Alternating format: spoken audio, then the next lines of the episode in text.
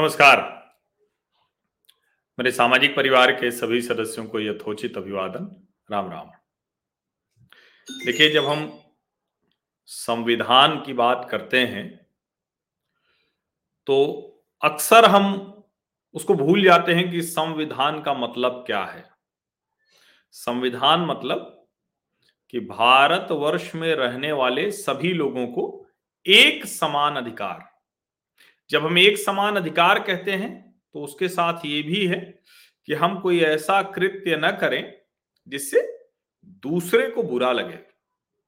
तो बचपन वाली कहानी तो सबके कोर्स में रही होगी, पाठ्यक्रम का हिस्सा रही होगी। नहीं रही होगी तो वो है ना कि स्वतंत्रता कहाँ तक हमारी है? जहाँ तक मेरी नाक दूसरे की छड़ी अगर यहाँ लगने लगी तो स्वतंत्रता खत्म हो गई, वरना क्या है? छड़ी आप हवा में घुमाते रहिए। तो ठीक वैसा ही है।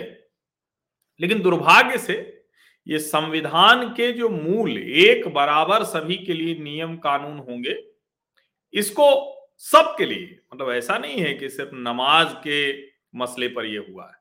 सभी मसलों पर इसको हमेशा तोड़ा मरोड़ा जाता रहा। हम आधुनिक समाज की तरफ़ बढ़ते रहे, लेकिन इस मूल बात पर चर्चा करने से भी हमारा राजनैतिक वर्ग डरता रहा। ज़ाहिर है, कोई बात जब लंबे समय तक गलत होती है, फिर उसकी आड़ में और भी कई चीज़ें होती हैं तो फिर समाज की प्रतिक्रिया शुरू होती है। और उस प्रतिक्रिया को आम तौर पर गलत तरह से ही देखा जाता है। और जो वो, जिसकी मैं बार बार बात कहता हूँ कि बयालीसवां संविधान संशोधन, जिसमें इंदिरा जी ने बैक डोर से घुसा दिया सेकुलर और सोशलिस्ट को, जो सेकुलर होना सबसे बड़ा फ्रॉड होना है इस देश में। अगर आप दूसरे धर्म, मत, पंथ, मज़हब, संप्रदाय, विचार सम्मान करते हैं उनका तो इससे सुंदर क्या है? इसके लिए सेकुलर जैसे नैरेटिव को लेने की क्या ज़रूरत थी? वो तो हिंदू होने में, भारत भूमि पर होने में, हिंदुस्तान में रहने में, संविधान मानने में अपने आप आ जाता है। लेकिन जब आप ज़बरदस्ती सेकुलर घुसाते हैं और उस सेकुलर का मतलब कुछ और निकालने लगते हैं तो फिर मुश्किल होती है। और इसीलिए कई गलत बातें ऐसे हमारे दिमाग में फिट हो गई कि उसका हम विरोध भी नहीं करते।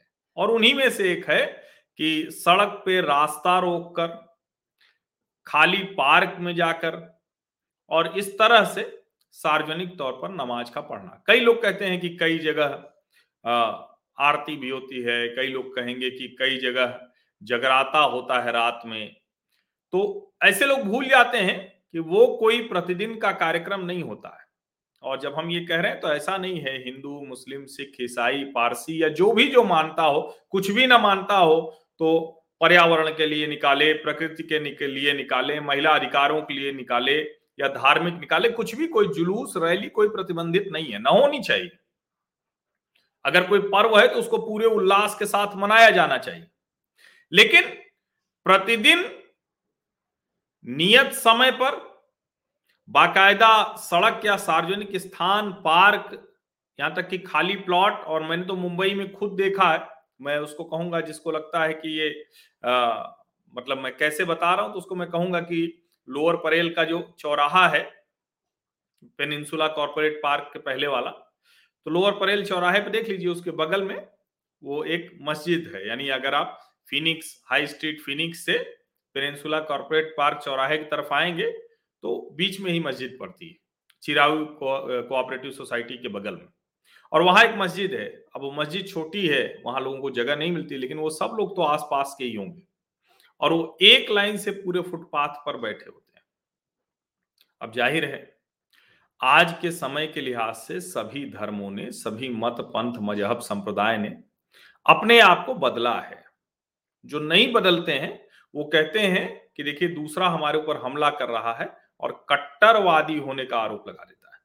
लेकिन बदलना चाहिए। समय की जैसी ज़रूरत है, जैसा एक समाज आगे बढ़ता है तो आधुनिक होते समाज में सब कुछ बदलना चाहिए। और सार्वजनिक स्थल पर इस तरह के किसी भी जमावड़े को, वो सिर्फ़ मुसलमान नमाज़ करने जाए तभी नहीं, कोई भी जमावड़ा हो, उसको रोकना चाहिए।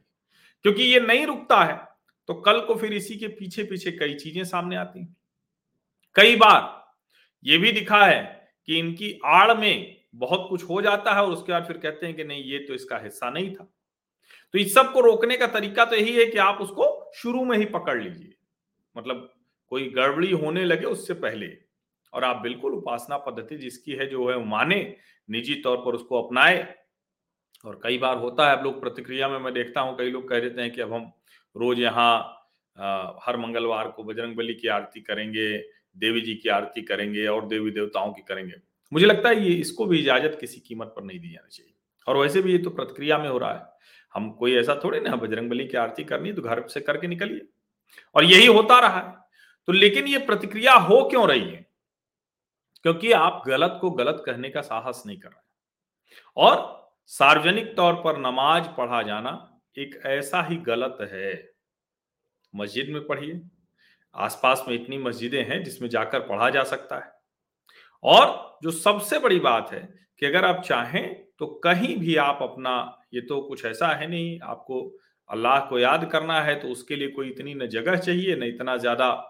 वो सामूहिक करने का रहा हो कभी? क्या ज़रूरत है कि सामूहिक जाके समुदाय के साथ पढ़ना है? यहाँ क्यों करना है जब आप ये कहते हैं कि ये कुरान में लिखा है, ये अल्लाह का हुक्म है तो फिर लोग कहते हैं कि ऐसे भैया समुदाय के साथ पढ़ के क्यों जहाँ पर कोई मुसलमान नहीं है, उस क्षेत्र में जाकर आप इतने लोग इकट्ठा होकर जाएँगे?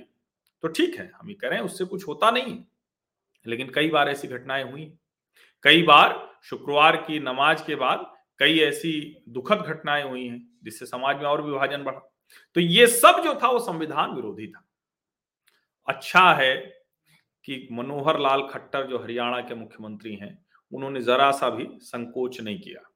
स्पष्ट तौर पर कहा है कि हम कोई न कोई रास्ता निकाल लेंगे एमिकेबल सोल्यूशन निकाल लेंगे, आपसी बातचीत से सहमति बनाएँगे। सार्वजनिक तौर पर नमाज़ नहीं पढ़ी जानी चाहिए अगर जो स्टेट हेड है, राज्य का मुखिया है, वो कोई इस तरह से कहता है तो उस बात का महत्वपूर्ण मतलब होता है। अर्थ उसके बड़े महत्वपूर्ण होते हैं। और इसीलिए आपको थैंक यू बोलना चाहिए मनोहर लाल खट्टर को।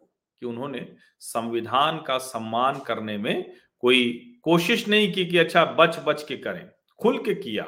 और संविधान का सम्मान हर किसी को ऐसे ही खुलकर करना चाहिए। अगर ये नहीं करेंगे तो यकीन मानिए। और देखिए, मैं बार बार कहता हूँ, देखिए, जब कांवड़ यात्रा थी तो मैंने कहा था कि योगी जी इसको बंद करिए। उत्तराखंड में भी कहा था, अंत में दोनों मुख्यमंत्रियों ने उसको बंद किया। और यही मतलब होगा कि आपको जब भी बात करनी है तो मुद्दा तो मुद्दा होगा ना। तुष्टीकरण के लिए आप कुछ और बोलेंगे, फिर कहेंगे कि ये सेकुलर है तो इतना बड़ा फ्रॉड तो नहीं चलेगा। चलना नहीं चाहिए, क्योंकि ये बहुत लंबे समय तक आपने लोगों को मतलब भ्रम में डाले रखा और जो गलत था उसको सेकुलरिज्म की आड़ में छिपाए रखा। किसी को आप लगातार प्रोवोक करते रहे, टीज करते रहे, उकसाते रहे। और कहते रहे कि नहीं नहीं, यही मानना पड़ेगा, ये वाला सेकुलरिज्म आधी सड़क रोक कर जो कहते हैं ना कि नमाज़ पढ़ेंगे लोग, ये सेकुलरिज्म लेकिन अगर कोई फिर मंदिर के लिए रास्ता रोक लेगा, टीका लगाकर रोक लेगा तो आप कहेंगे ये सांप्रदायिकता है। तो ये वाला विमर्श अब नहीं चलेगा, ये बहुत ज़्यादा हो गया और एक समय हर चीज़ का होता है, अपनी वो समय सीमा वो जीग चुका है। जो कहते हैं ना कि अपना जीवन ये झूठ जी चुका है सेकुलरिज्म का ये फ्रॉड जो है, वो अपना जीवन जी चुका है। और अच्छा है कि एक राज्य के मुख्यमंत्री ने इस तरह स्पष्ट तौर पर कहा है, ये देश में सभी समझदार लोगों को सोचना चाहिए। और जो मुसलमान है, उनको भी कहना चाहिए कि हम बिल्कुल नमाज़ पढ़ेंगे, हमारा अपना अधिकार है, लेकिन मस्जिद है उसके लिए, हमारी अपनी निजी जगह है, ये कर लेंगे। और इतना ही है तो आप भाई कहते हैं ना, बहुत से उदार मना लोगों ने कहा कि हमारे घर में पढ़ लें। तो अपने, ऐसे लोगों को खोजें, जो अपने घर में चाहते हैं नमाज़ पढ़वाना, उनके घर जाकर पढ़ें। और समुदाय में पढ़ने हैं तो क्या ऐसे लोग कोई भी एक ऐसा नहीं खोज सकते घर? जहाँ मुसलमान हो, वो अपने घर में, समुदाय में दस, बीस, पचास लोग पढ़ लें। तो ये सब तो समाधान बहुत हैं। और अगर बाकायदा कमेटियाँ हैं, इमाम हैं, मौलवी हैं तो वो इसमें मदद कर सकते हैं। स्थानीय मस्जिद ये इस काम के लिए करें। उसमें क्यों ऐसा हो कि सरकार को पुलिस प्रशासन लगाना पड़े, कोई आके वहाँ लगे कि नहीं, जिसको प्रतिक्रिया देनी है, उसको करना पड़े, ये सब क्यों हो? ये सब होना नहीं चाहिए ना। तो इसका मतलब है कि जो गलत था, आप उस गलत को बचाए रखने के लिए पुलिस प्रशासन और सबका दुरुपयोग कर रहे थे। तो अच्छा है कि मनोहर लाल खट्टर जी ने स्पष्ट तौर पर यह कहा है और हम तो थैंक यू बोलते ही हैं, सबको बोलना चाहिए। और मुझे लगता है कि आने वाले समय में ये बात सबको समझ में आएगी और सब इतनी स्पष्टता से बोल पाएँगे कि सबको एक बराबर कोई मत, पंथ, मज़हब, संप्रदाय, धर्म, विचार उसकी वजह से कोई नहीं, सब एक संविधान से सब कुछ चलेगा। ये जो फर्जी धर्मनिरपेक्षता घुसाई गई है, ये संविधान का हिस्सा कभी नहीं थी। और दूसरे, धर्म का मत, पंथ, मज़हब, संप्रदाय, विचार, किसी का भी सम्मान करना, वो इस भारत भूमि में वैसे ही संस्कार का हिस्सा है। संविधान भी वही कहता है। हम ये फर्जीवाड़ा नहीं मानने वाले बहुत बहुत धन्यवाद आप सभी लोगों का।